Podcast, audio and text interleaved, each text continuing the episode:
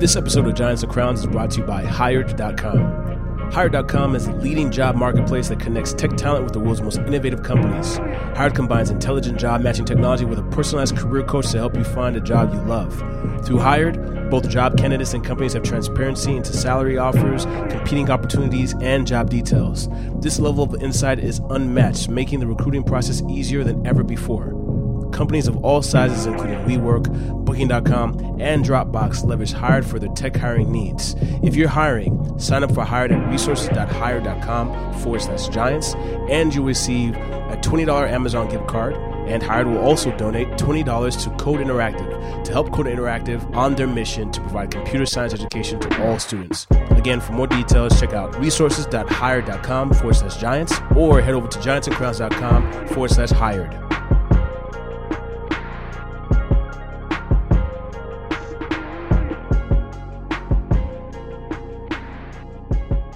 One big old blur. I was born and then the rest. uh, so where are you based right now? Uh, Vancouver. Oh, cool, man. So it's that's that's East Coast time. I mean West Coast time. That's three hours. West Coast. Yeah, 10 a.m. Cool, cool, cool, cool, cool.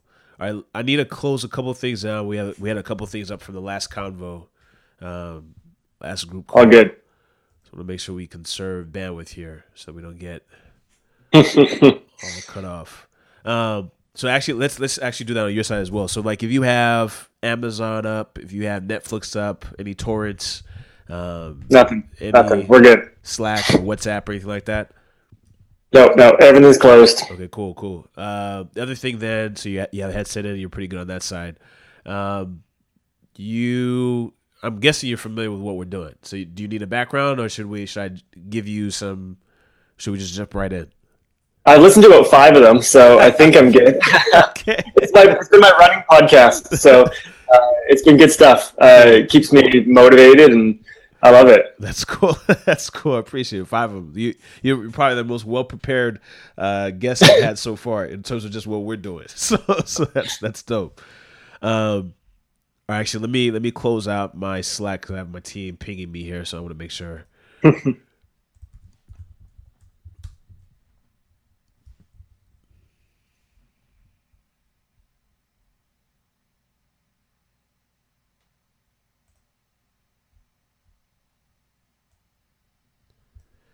And it's audio, not video, right? Or is it right. video too? That's right. Okay, so cool. It's a, it's just audio, so we'll we'll cut everything off as soon as we as soon as I clear everything out on my side, make sure we're good to go. Awesome. Okay. All right, so let's start off video. Jump on in. Sweet. All right, so uh, we're gonna we're gonna kick things off with who you are, how you got started. Then we'll jump into, um, I guess the, the unique thing for me um, in this particular podcast is, you know, to date. I mean, today we've recorded quite a few folks. So the ones that we've released have been a lot of a lot of CEOs and whatnot. Um, mm-hmm. But going forward, we're mixing up the the the the guests um, specifically to focus on different vantage points um, in the venture creation, enterprise creation, project building phase. Um, so like as as as CPO, you you bring a different perspective, one that I'm not necessarily familiar with, um, and that's that's a really strong opportunity for us to really expand on what that story is, what that perspective brings to the table, and then also the lessons you've learned in the process. Like lessons learned this go around is our big theme. Like what is what is what have you learned as Sean along the entire process? Um, totally. So so forgive me if I ask any naive questions. It's it's intended to sort of I guess help me understand, but also help our listeners understand what the role means and what it entails with respect to StoryTap. Yeah, I love that. Cool. Awesome. All right, so let's kick things off. Uh, why don't you tell us a little bit about who you are and what it is you do? Awesome. Yeah, so I'm Sean Brax. I'm the Chief Product Officer and co-founder of StoryTap. So StoryTap is really um, the easiest way for marketers to collect real videos from their customers at scale. So that's like video reviews, uh, product reviews, that kind of thing, and enables those customers to share it. So instead of you know paying influencers to show your product, you're getting real people who use your product sharing it to their social network. Got it. So can you can you walk us through? Um, or sort of like paint the lay out the scene for how things got started in the very beginning, the earliest days. Yeah, yeah. So I feel like StoryTap's been three businesses. Uh, we we started off. I actually uh, met my co-founder at an impact-based uh, incubator in Vancouver. Um, the cool thing was it's all impact companies, so people who want to make a difference here, not just you know make dosh. And so we started off as a B two B uh, B two C company. Uh, my, my, co-founder had this this background. Um, we were helping people capture their family's video on story or on family story on video. So uh, it was called uh, Left Stuff. Our goal was life, estate, family traditions. We were helping people capture their their uh, family's stories, like your grandparents' story on film. And we we launched. So we spent. This is 2015 now. Um, she had already got started. She had a little bit of an MP, MVP going. I joined up with her. We started pushing this forward. We launched it and we realized that um, in order to launch a B2C product, it would have required a huge amount of investment, something that I think we would not have been able to raise here in Vancouver, um, especially being two nobodies, really. So um, we, we did as any startup does, and we pivoted pivoted to B2B, we had a lot of interest from businesses saying, hey, we'd love a tool that we could use to get video from our customers. So uh, 2016 was our pivot year. And, you know, we, we really learned a lot about how we, we moved the product from being a B2C product to a B2B product and um, started courting businesses. We got some businesses to pay us, which was awesome. So we we were pretty much fully bootstrapped that year. Um, then 2017, I would call our agency year. So we, we got a lot of businesses coming on board using our tool. Um, one of the key ones was UCLA. They used StoryTap to get videos from kidney donors to talk about their experience. And it was just an amazing experience to work with them. But we operated like an agency. So we had this product but a lot of what we were doing was service on top of it with one-off purchases. Um, and then, you know, 2018 was the SaaS year, so that's kind of you know the the current version of StoryTap. We got into TechStars, which was a really amazing experience. We went through TechStars in early 2018, and um, launched this business from zero, you know, really, and and built it up uh, over over the the past months into something that we're really been proud of. Um, you know, extending our team and helping businesses capture these amazing videos like product views and, and more. So, guys, so when you said uh, you said from zero, are you saying that when you guys got into TechStars, it was just yourself and Bernadette? And what, what, what, what do you mean by zero? Totally. So uh, the the thing that we've been doing in you know 2017 and before was agency model. So it's one-off purchases for yeah. our our platform. And so, you know, when you start 2018, the problem with that is uh, every time you've got to either resell or get new business. Right. And so, you know, it was just the two of us for quite a while. We had one more person join us in 2017. And so I was doing all the design, all the building. She was doing all the sales. It's like, hey, you get customers and I'll make sure this product works. And it was a really good partnership. Um, but, but we knew that SaaS was where we wanted to go. And there's just a lot of challenges in how do you deliver that? What's that model that makes sense? Because video is something people are used to paying for one off. I go and hire a videographer. I don't usually do a monthly video service. So what does that look like? So can you can you extract that for us? Like, what is how did you guys navigate that sort that shift uh, into creating a SaaS solution? Totally. So part of it was on the product side. So for me, the challenge was okay, how do I take something that uh, I use and I customize every time somebody buys it and turn this into something that can be fully self-serve because there's a lot of challenges within it. There's, um, I would say, three parts to what we do. One is the the technology behind it, capturing the videos and, and putting them together and, and all that. The second part is the user experience. So making it really, really easy and actually having our history and our, our, our first version of StoryTap be B2C really helped us because we were building this so that your grandma could use it. It was so easy that your grandma could go and record her video.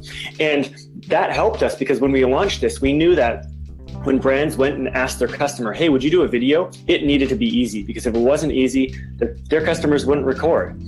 And then the third part was how do you ask and prompt users to talk about their story in such a way that it's compelling, they don't ramble, um, and that's kind of you know part of the user experience as well. And, and how how do you in a product guide people through that when you're not walking them through it. So how do you take something that a human normally does, walking somebody through this experience, and replace it with uh, technology?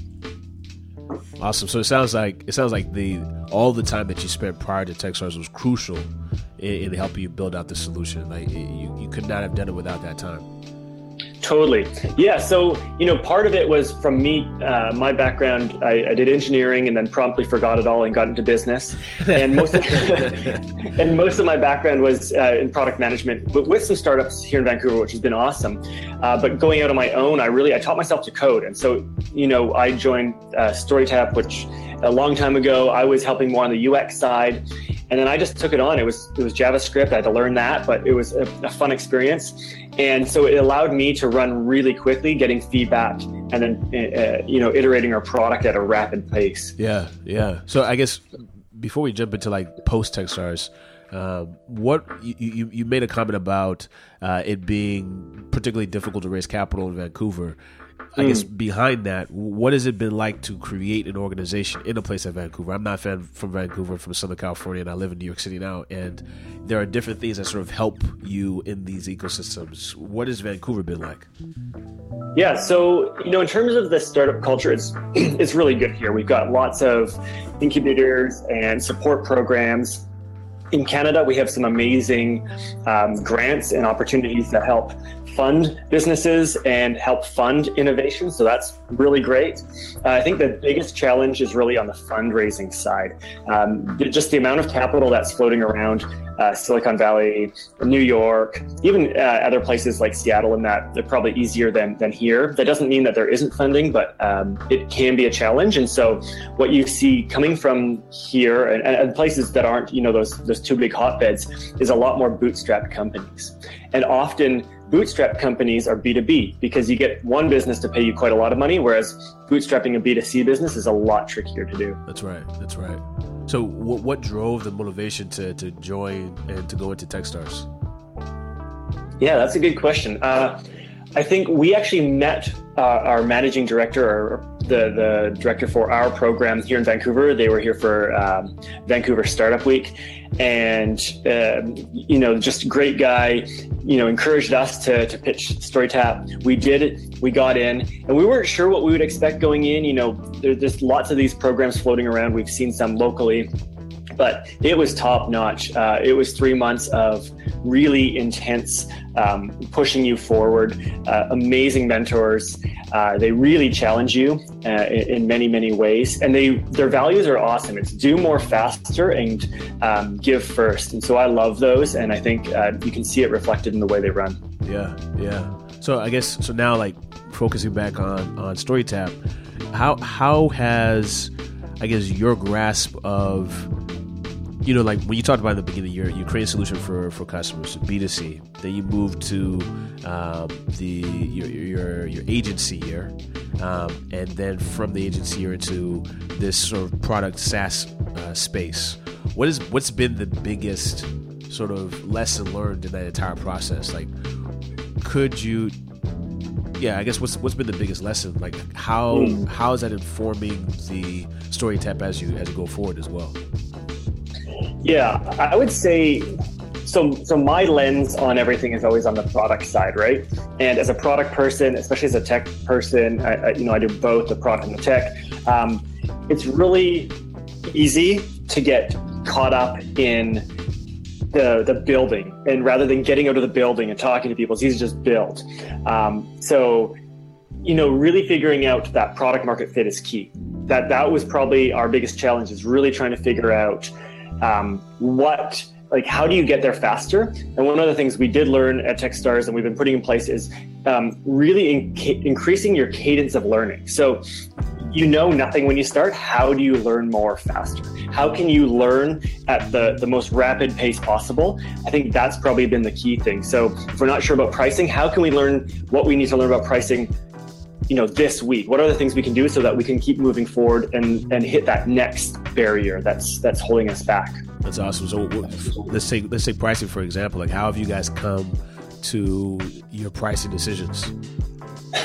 That's probably one of the hardest ones. Yeah. Uh, and it, and it's one of those voodoo ones, right? Like you don't, you just don't. There's no magic formula for it. Uh, we did lots of experimentation um, when we were going through TechStars. We had a lot of mentors speaking into it. Some like diametrically opposed opinions uh, based on really good, you know, experiences. But our uh, mostly just experimenting with things, seeing what stuck, um, and also kind of what works for us. We could easily go on a much much lower price than we are, we, we wouldn't be able to offer the support that we do. So right. we find that the and especially in terms of needs, like uh, a really small business doesn't usually need the number of videos that a large one does. We we deal with a business like Canadian Tire. They're like a like a Home Depot in the states, and they uh, get hundreds and hundreds of videos every month. Um, large businesses need that sort of volume of video, and that's where we really shine. So when you talk about experimenting on the pricing, what, what does that look like? like? How do you how do you set up experiments on the pricing side? Yeah, so you know, part of that was landing pages. Uh, and just different links. Like we had a pricing link with some some different variables that you can send send out, and and it looks different to different people. So you're kind of seeing like what sticks. Yeah. The other is really um, because we're doing uh, sales, you know, either via via phone or in person. You can kind of see like, you know, we pitched this pricing. Did that stick with them? Is this something that they're willing to pay for? Got it. Got it. Got it. So in, in that sort of getting participants in this test, what what does that process look like? Like how do how do you go about filling the top of your guys' funnel to then uh, flush through your product and determine what's working and what isn't? Totally. So, uh, the, the, one of the benefits with B2B is that you don't need massive scale, right? You don't need massive scale at the beginning. And so, we were all outbound. Uh, Bernadette, my co founder, her background is in marketing. And so she taught herself sales. We've been going with this predictable revenue model. We've been really trying to prove that out now that the team's growing. Right. Um, but really, just you just outbound targeting those businesses that that seem to be a fit that we have connections to. We, you know, we are growing our network now, reaching out through that.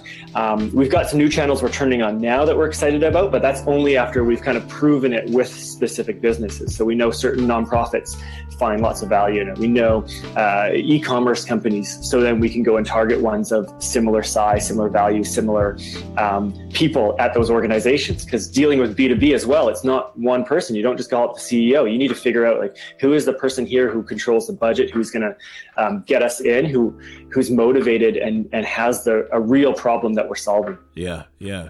I mean, I've done a couple of sales on that side, and, and that's always a challenge. It's always a challenge, especially it, it, the the difficulty factor goes up a notch when you're also maturing and evolving the product, and then you're also maturing and evolving the price. So it's sort of it's sort of like three yeah. three areas of difficulty there. Totally. And one of the, the things, so I've worked with uh, software companies that done B2B in the past. And one of the things I, first of all, I always said I was never going to do B2B again, but you know, these things happen. yeah. Uh, the, the second thing is, uh, I said I would never have custom code. And I think, you know, from a technical standpoint and a product uh, complexity standpoint, uh, that's been a huge uh, win for us. If any customer has wanted something new, uh, that is either something that we add in for everybody, uh, or it's something that you know if it's if it's they pay extra for or whatever it is it's the, way we price it is is kind of an aside.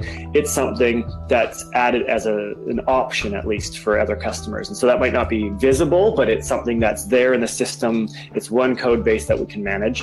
Um, and so really it's one product one platform that can be used in a ton of different ways. So what, what was the what was the motivation around that? Like why did you say you never wanted to have custom code and then ended up offering custom code well, so so I wouldn't say it's custom code. There is no custom code. Oh, excuse me. That's one thing I stuck to. Got it, got it, got it. Um, I, I, think uh, because I have seen just how difficult it is. You know, you have ten code bases and you have one bug, you got to fix it ten times. Right, right.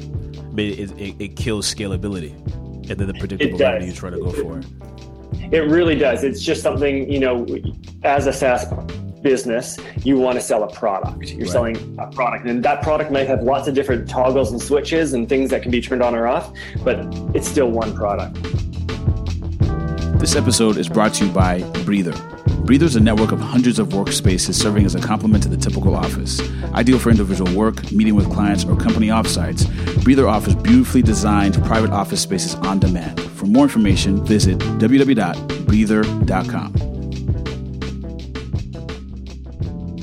So you touched on this a little bit before, but can, can you explain to us what, what is the, as your role, CPO, Chief Product Officer, like what does that entail, and, and how does that contrast with uh, with Bernadette and the rest of the team? Totally. So my it's a I call myself either CTO or CPO depending on who I'm talking to. Right. Uh, but essentially designing and building out our product. Um, and also customer support. So, one of the best things that I can do is get customer support. We have intercom, live customer support goes to my phone. It's the best thing because um, the, the things that become issues that are issues again and again, I deal with right away because otherwise I'm trying to help people through them.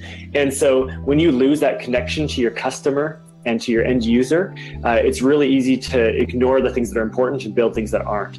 And so, you know, that's why startups do that so well because the people who are talking to the customer are often the people who are building it, and that connection is invaluable.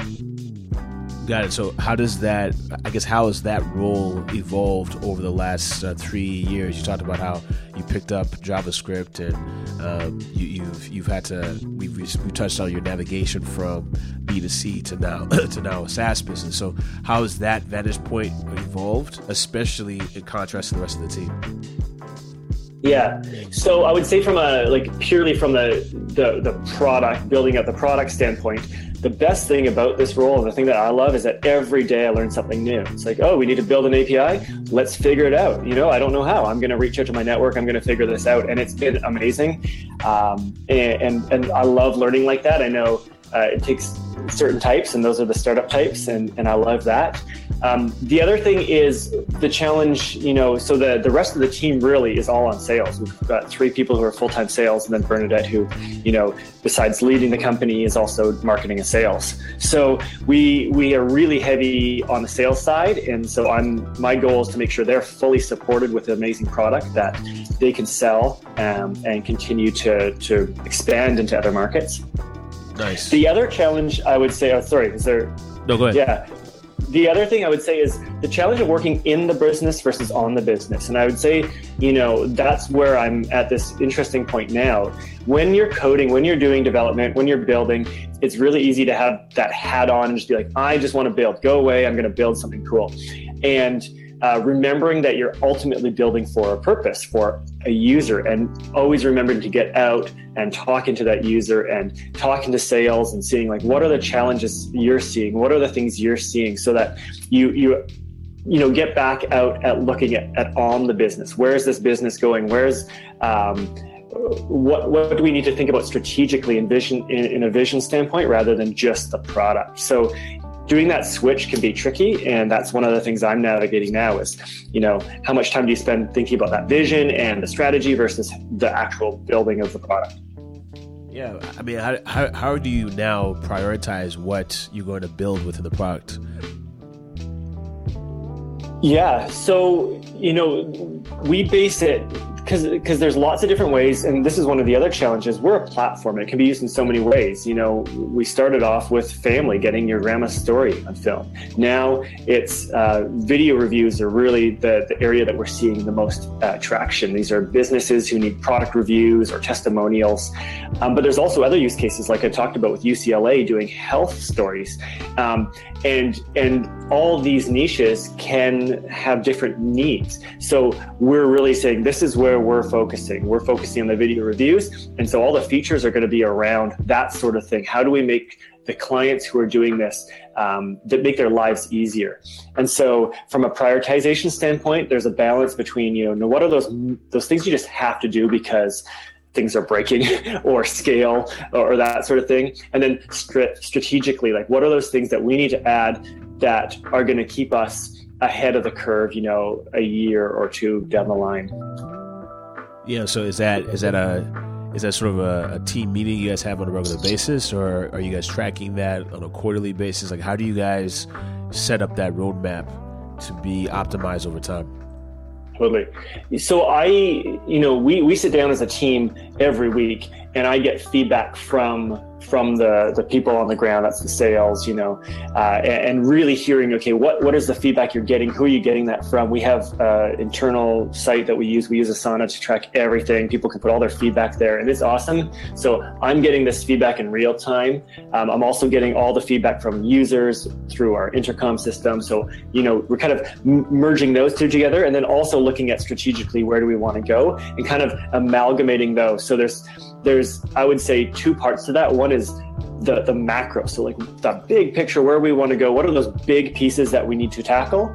And then as we get feedback on a day to day basis, um, adjusting that in real time. Because what we don't want to say is, hey, well, we've written this roadmap down, and that's where we're going. You know, as a startup, your benefit Uh, over big business is you're agile. And so you need to use that to your advantage. And if adding a new feature next week is going to keep this customer happy or get them engaged, I'll give you an example.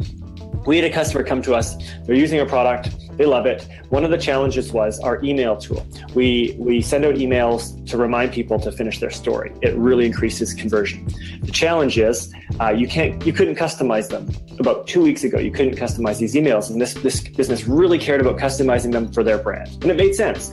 So you know we bumped things a bit, threw that feature in, pushed it out last week now they're upgrading because they're so happy. So that's one of those things where you want to be able to be as nimble as possible. So, what do you think are some of the things that that might get in the way of your ability to be nimble going forward? So, as you scale, the the biggest challenge is you've got more people.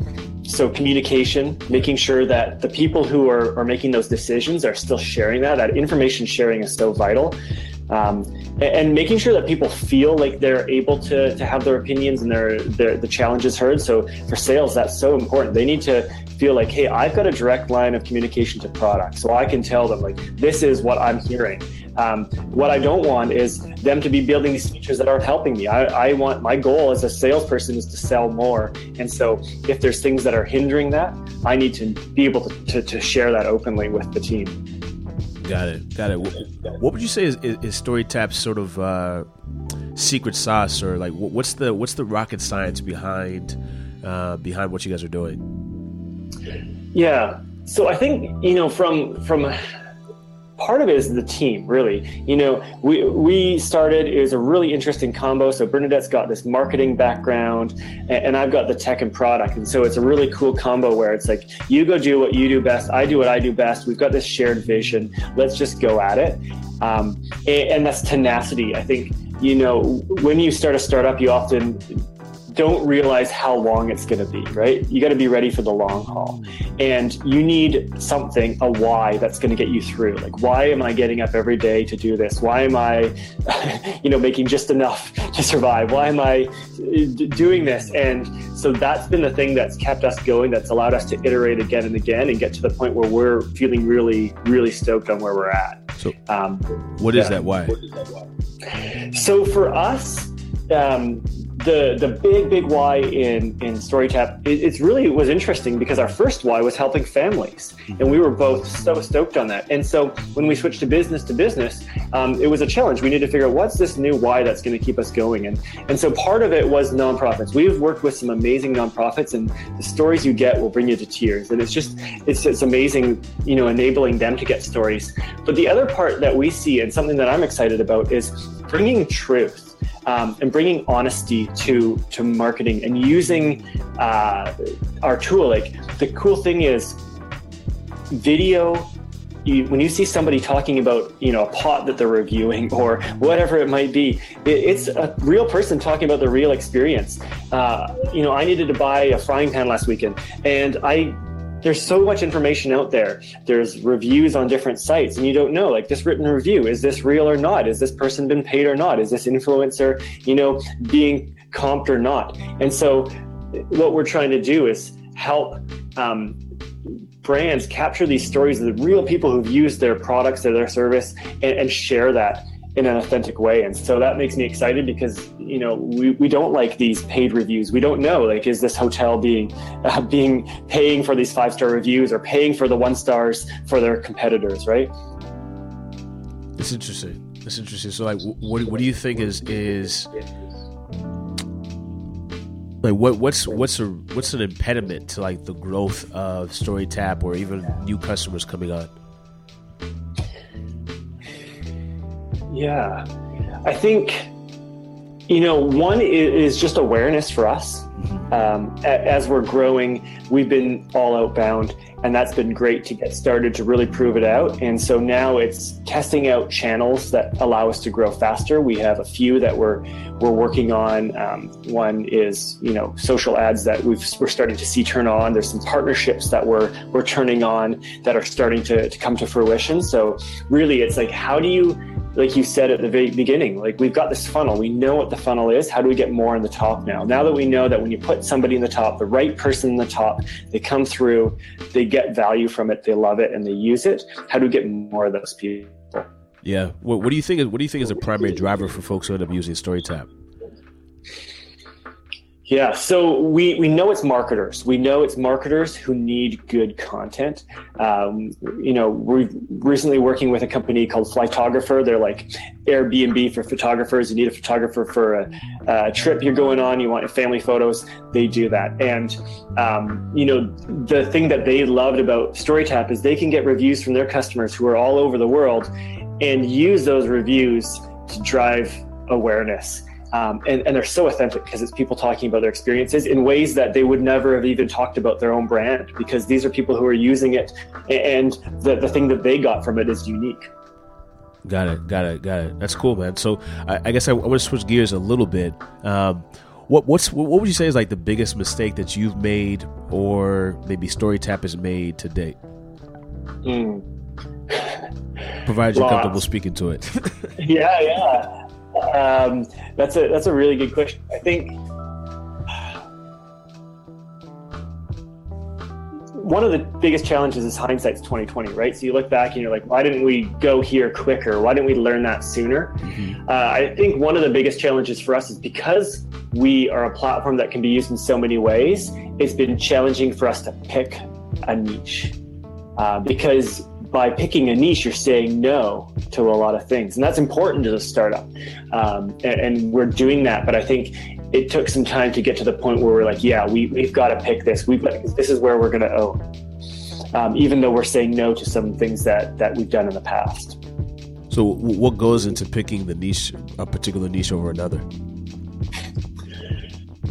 So, one would be opportunity really which which of these is gonna has the biggest pain? Like which of these niches um, has the the biggest pain which of these is the least saturated as well you know um, there's you know some some people have used StoryTap in the past for gathering uh, data, you know, getting getting feedback. But there are other platforms out there that do that. Um, getting video reviews at scale is not something that is easy to find a solution for. Often people are doing things like still asking for it manually or sending out a videographer. So what we're trying to do is, is say like this is the niche that we believe we are adding the most value in. That customers are just saying like this is borderline magic. We can't do what we're doing without this. Right. And you, you go about sizing that market using um, like off the shelf tools, or is that a conversation? Is that based upon you carrying out outbound and having conversations with folks in the market?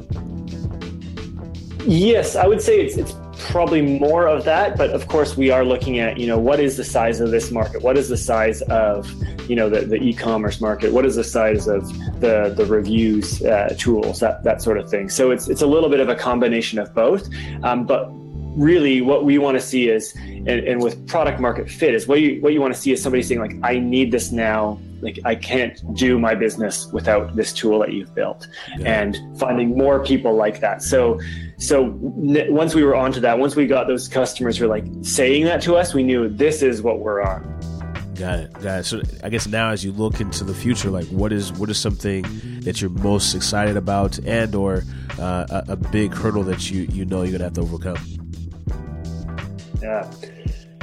I think I'm excited just to see the ways that brands use our tool. Uh, it's it's really really cool being a, a, a, maker and having people use your product from all over. I get you know you get to see people from all over the country, all over uh, U.S., all over Canada using StoryTap and beyond now, and it's really really cool to see. So I'm excited to see how that grows, how businesses use it, um, and, and how that can be used not just um, for the reviews. But like I said, even even on fundraising with nonprofits and that kind of thing, like really excited to see how it's used. Um, I think the challenge is we will have. Uh, the, the standard business ones are how do you grow a team? How do you grow a team well um, while you maintain your culture and and still keep your ability to innovate quickly? You know that's that's what keeps our business ahead. That's how we can stay ahead and, and, service our clients' needs. How do we continue to do that as we grow? So that's kind of a common challenge, but I think that's going to be our biggest one coming up. Yeah, yeah, yeah, yeah. So before we jump over to sort of like the last last phase with uh, quick fire questions, um, on the, on the product side, how do you what what are some of the things you've done to make StoryTap um, or even products in the past uh, engaging and sort of appealing to to people using it? Like what what is what's worked over others? What like what's what what feature has performed better over others? What sort of interfaces worked better than others? Like what is what's your thought on that? Yeah. So user experience is all about knowing your goal and honing everything in that experience to, to funnel towards that goal. So there's two parts to StoryTap. One is the end user experience. That's what we nailed first. That's the experience that the end user has on their phone or their tablet or their desktop going through answering these questions, recording their video, and sharing it with the brand. And so we really obsessed about taking out anything super, superfluous, like anything that distracts them, and and really seeing like how do we get people through quickest. And so our goal is actually, I would say, non stickiness in that sense. We want people to finish their video and go on with their lives so that the brand can get the video and the user is happy that they finished that. You know, it's kind of like a survey. I don't want to spend much time doing the survey. I want to get in, finish it, get out. And so how do we make that easy? So on the on the end user side, it's really been distilling it to the the most essential and really making it easy. Um, one of the challenges as a techie person, you know, I'm on on the internet way too much. I, I look at, I'm sign up to way too many sites. Um, you get used to things being built in a certain way, and you forget that most of the world doesn't know that this icon means something, that it means back, that these three lines mean menu. So, how do you help people who aren't technically savvy um, use an interface, but also still um, be usable by people who are? How do you make that work across devices and different screen sizes? So, that, that would be like the making it simple. The second part that I would say that, that really we've learned a lot about is the default copy. So when you're helping somebody build something, in this case, we have clients, that come into StoryTap and they create a story guide. And so story guide is really a link you're going to send to your customers that has a, some questions you're going to ask and you can customize all the copy and you can, you can make a lot of different changes.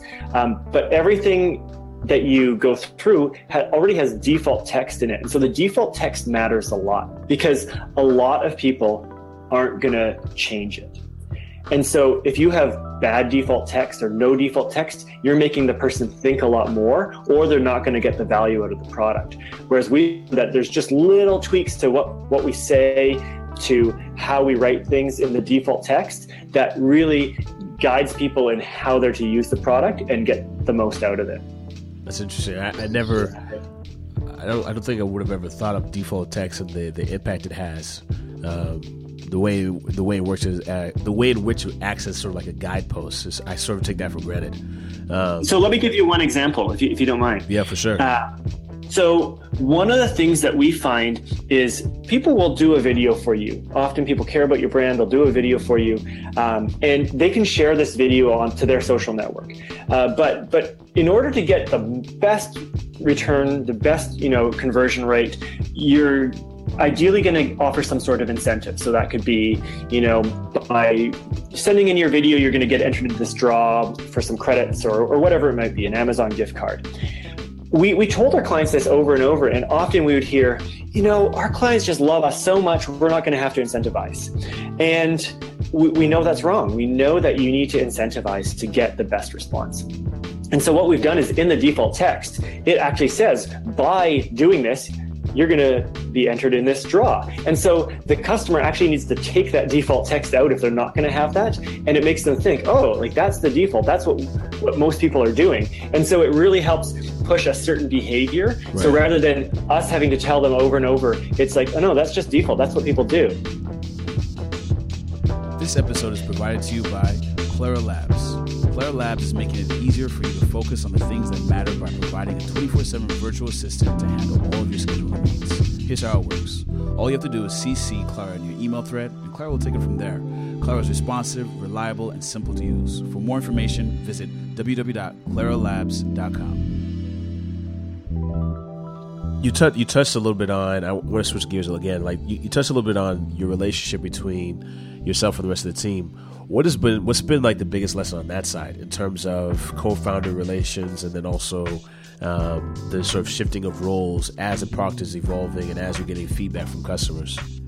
Mm. so you know really high level your co-founder wh- whoever you choose is so so important. Um, bernadette my co-founder she had started this she'd already for for a bit as just a contractor to, to help out. And we we realized that there was some really good synergies. And so we we started working together. And that's been awesome. It's been challenging. I think you know you need you need opportunities to have frank conversations. We're having a good sit down tomorrow. We've set aside half the day just to to map out the future. Um, and you need to do that quite regularly. We're both parents you know she's got two children i've got two children. And so we th- that's good because we both understand each other's challenges and we support each other in that. But you need that. You need somebody who's fighting with you. Um, because the startup journey is a long one. It's a hard one. And there's going to be times where you're low and you need somebody else to pick you up and you're going to, have the vice versa as well. So that open communication we, we try and talk almost every day even if we don't see each other um, we, we do a lot of remote work, but that's been super, super important. So I say from a co-founder, be careful when you choose, choose the right person, try it out if you can. Um, and remember, you're in it for the long run and you're fighting the same battle together. Yeah. In, in terms of the, the team, um, and, and, especially as this, the person, you know, getting that feedback, I think the team needs to feel like their voice is heard. And so, really giving opportunity for that. One of the challenges you can have as a builder, you've built something that's your baby, and then somebody says, Oh, that doesn't really work well. The first instinct you have is, You just don't know how to use it. Yeah. and, and so, you know, I've got to constantly fight that. And, and you know, as you build you, and you have a team, you need to, to teach them, like, that's not an attack on you. That's awesome. We're getting feedback on how we can make this better because your assumption on how things work are usually going to be wrong and you need to iterate. That's why like startups move fast because they iterate quickly um, and iteration is what keeps you ahead. But as soon as you say no this is the way it's done. This is the way we're doing it. We're not changing it. I like it this way you, you, get stuck. And so you need to be able to to adapt um, no hard feelings when somebody attacks it and says this doesn't work. This is broken. We don't like that. Um, you say yeah i get it and, and try and see it from their perspective too. Yeah you, you, touched on you touched on having family. What is what's that been like? Like what's what's the, the I guess the lesson learned in the process of balancing a full family? You said you had two kids. That's like that's a full family. Yeah. so. yeah. So I actually so I had a startup that I ran for two years before this, and I started it two months after my son, my first son was born. So that was you know talk about timing. I'm not sure if yeah. it's the, the best idea, but it's awesome in the sense that one, it keeps you focused, right? Like I know that the hours that I dedicate to my business um, are time I'm not spending with my family. And so they've got to be good hours. I can't just waste time. I need to make sure that every hour I put in is going to move the business forward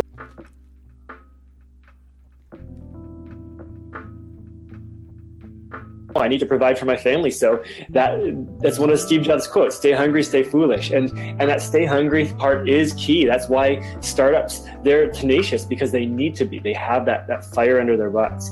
Uh, so that's part of it. Um, I I think from from a standpoint for for both my co-founder Bernadette and I, we also think, you know, I want to build something that's going to make a difference here. So that that really helps you think in that sense. You want to work on something that makes a difference that that's going to make the, the world our children grow up in a better place.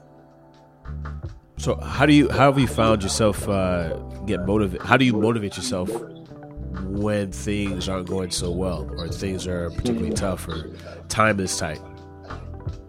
Yeah.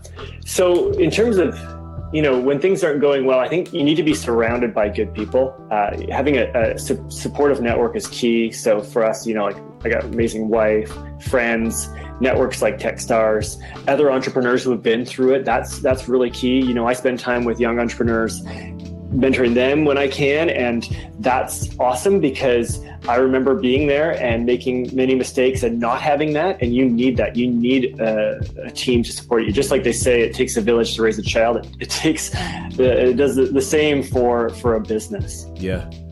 So I guess what, what's been some of the, what's been one of the toughest times for you um, building StoryTap or any of the other businesses you've had in the past? Yeah. I think one of them was when I had to shut my first startup down. You know, you feel like it was a failure, it didn't work. And uh, I wrote an interesting article. It was kind of a cathartic exercise. And, it, you know, it, it was a, a failure, but it, wasn't because there's just too much good that came from it. I learned too much, I met too many people. Um, and so it's hard because in the startup world, we celebrate success. We love to celebrate the big successes. You know, I think one of your other guests talked about, you know, don't read, not don't read, but Tech, TechCrunch. It's like that's like the the Instagram of yeah. of uh, startups, right? and it's true because um, we, we see these and we're like, oh, that person's successful. But it's this survivorship bias. You're seeing all the people who are successful. You're not seeing the people who are in the trenches, and you're not necessarily even hearing the true story. So, um, doing it is hard. Uh, so much of success is based on timing and you know it's being being rightly equipped at the right time and and that's something you can't control so you can have amazing team you can have amazing technology you can have a great product um, but but being at the right place at the right time uh, is is a huge part of that too. Yeah. So I, I guess with that first startup that you closed down, what what was like, what did you do to bounce back or to get back into a really solid uh, headspace? Mm. Yeah, so you know, there's like from a personal standpoint, I've got my faith. I'm a Christian, so that's a huge thing. Yeah. Um, so trying not to find my identity in my business, and I think that's for everybody because it can be so easy. It's like that business was Sean, and when that business failed, Sean failed, and trying not to have that mindset. Um, and then getting back out and just connecting with others, doing, you know, I, I, did some consulting, like I said, that's how I got started with StoryTap in the first place is, is working with other entrepreneurs and seeing like, what are those skills I've learned now? How can I uh, apply them and just keep moving forward? I think one of the, the things that keeps me going, I'm a, I'm a future thinker. I, oh, I think it, I live in the future, which can be a bad thing, but it also keeps me going. I don't dwell on it. It's okay. That happened. Let's run forward. Let's, let's keep going. Yeah, that's awesome. I, like the piece about trying not to try not to uh, not allowing your identity to be so tightly attached to the business. Um, mm. That's a, that's a really really awesome awesome piece of advice because it is for some folks it, it's something you're spending all your time doing, um, and you're waking up and going to sleep thinking about it but it sounds like you have some really solid reminders that you are more than that, like your your, your children, and then also your faith and everything else. So that's that's particularly awesome. What what would you say is something you tell like the youngest version, not the youngest version, but like high school, college graduate version of yourself? All the knowledge you have now, what would you tell him uh, to do differently or to do faster? Hmm. Yeah, I think the advice I've given others as well who've said like I want to do a startup is learn as much as you can where you're at now.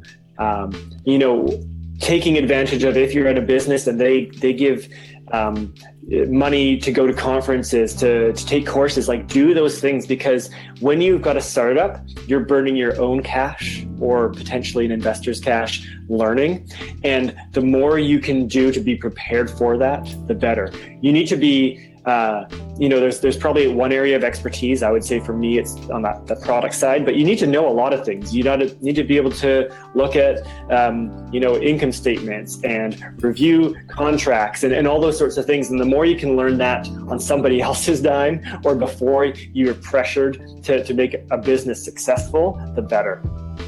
Got it. That's awesome, man. Uh, so what I want to do now is, is jump over to some quick fire questions before we wrap up. You ready?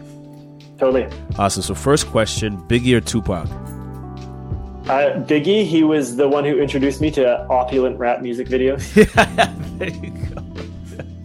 That's probably going to be the name of this podcast: opulent rap music videos. Uh, so what, what, what was a uh, what what's what's a book or a number of books that have been the most impactful to you personally or professionally?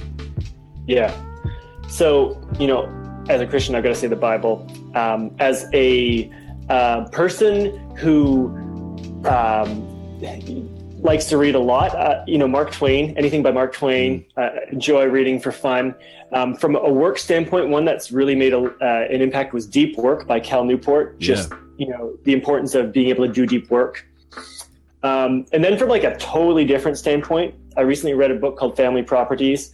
And I think it's, it talks just about um, the you know systematic um, racism.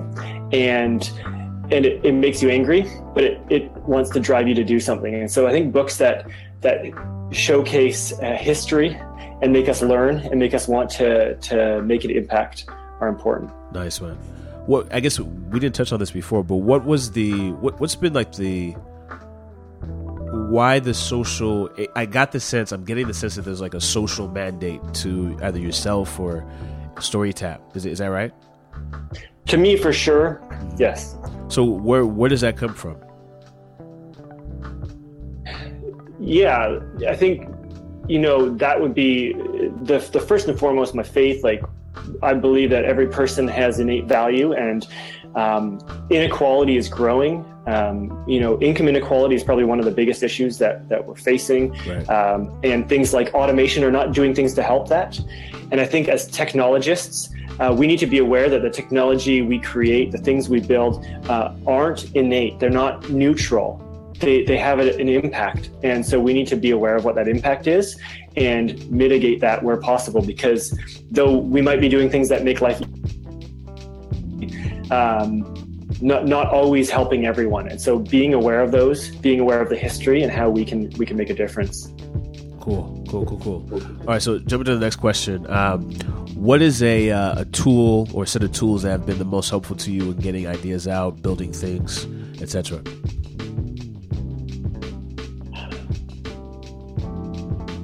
pen and paper is the best for getting ideas out of my head because it, it, never freezes.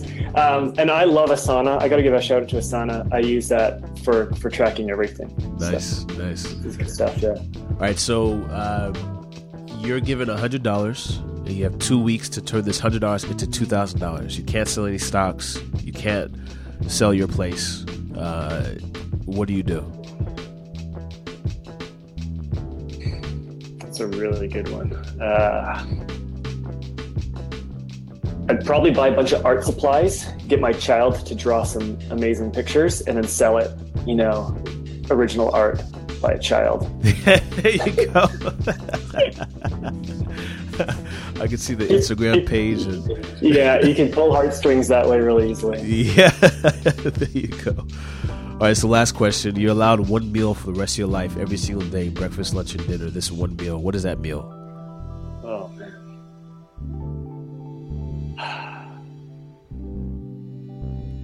Don't hold back on the I, details. I, but like steak. Um, that, uh, and, and, it's not even something I eat often, but I feel like, uh, yeah. Like, is no, it, it have to be is it, it, well done rare? medium, medium. Yeah. yeah, I, I, I don't have a good answer for that. okay. So so steak. Just so what I'm envisioning for you is a plate of steak and that's it.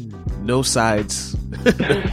no drink. No, no. You know what? It, to be honest, if it was, it would probably be like a really good smoothie. If I had to eat something or consume something, it would have to be like a good, healthy smoothie because you can drink it fast and it gives you all the things you need. Yeah, got it, man. Thank you so much, man. I, I, really appreciate it.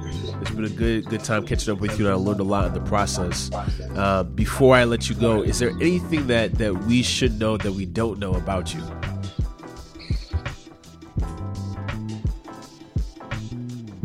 Ah, that's a that's a hard one. I think. Um, I have a surprising uh, knowledge of hip hop. Nice. like you should be like on a like hip hop Jeopardy or something. Is that is that what you're you, you're throwing your your candidacy in the ring for that? something like that, like maybe obscure, like British grime or something like that. Yeah, I do it. Interesting. So do you know who like Blackalicious is, or like who? Uh, Yeah. Interesting. I wonder how how, Yeah. how deep we can go here. Let, let's see real quick. We have a couple minutes. Let's see. Um, you're in Vancouver. Are you from Vancouver? I am born and raised. Who's a prominent? I don't know any Vancouver rappers on the under, underground or, or otherwise.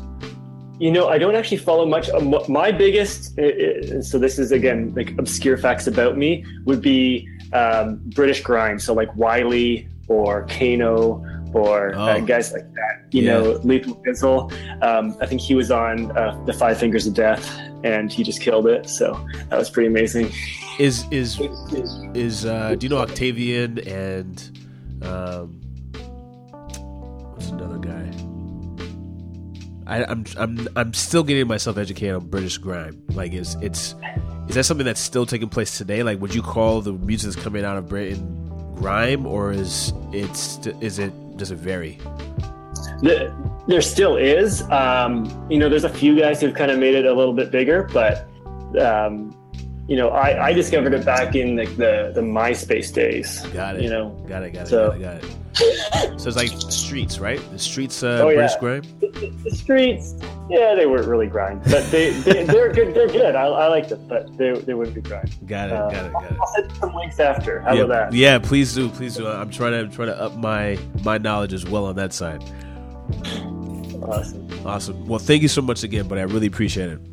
Yeah, thank you for the time. This has been great. Great. So so uh, our team is going to sit with this for like the next couple of days. Probably get a really rough version out to you in the next week to two weeks.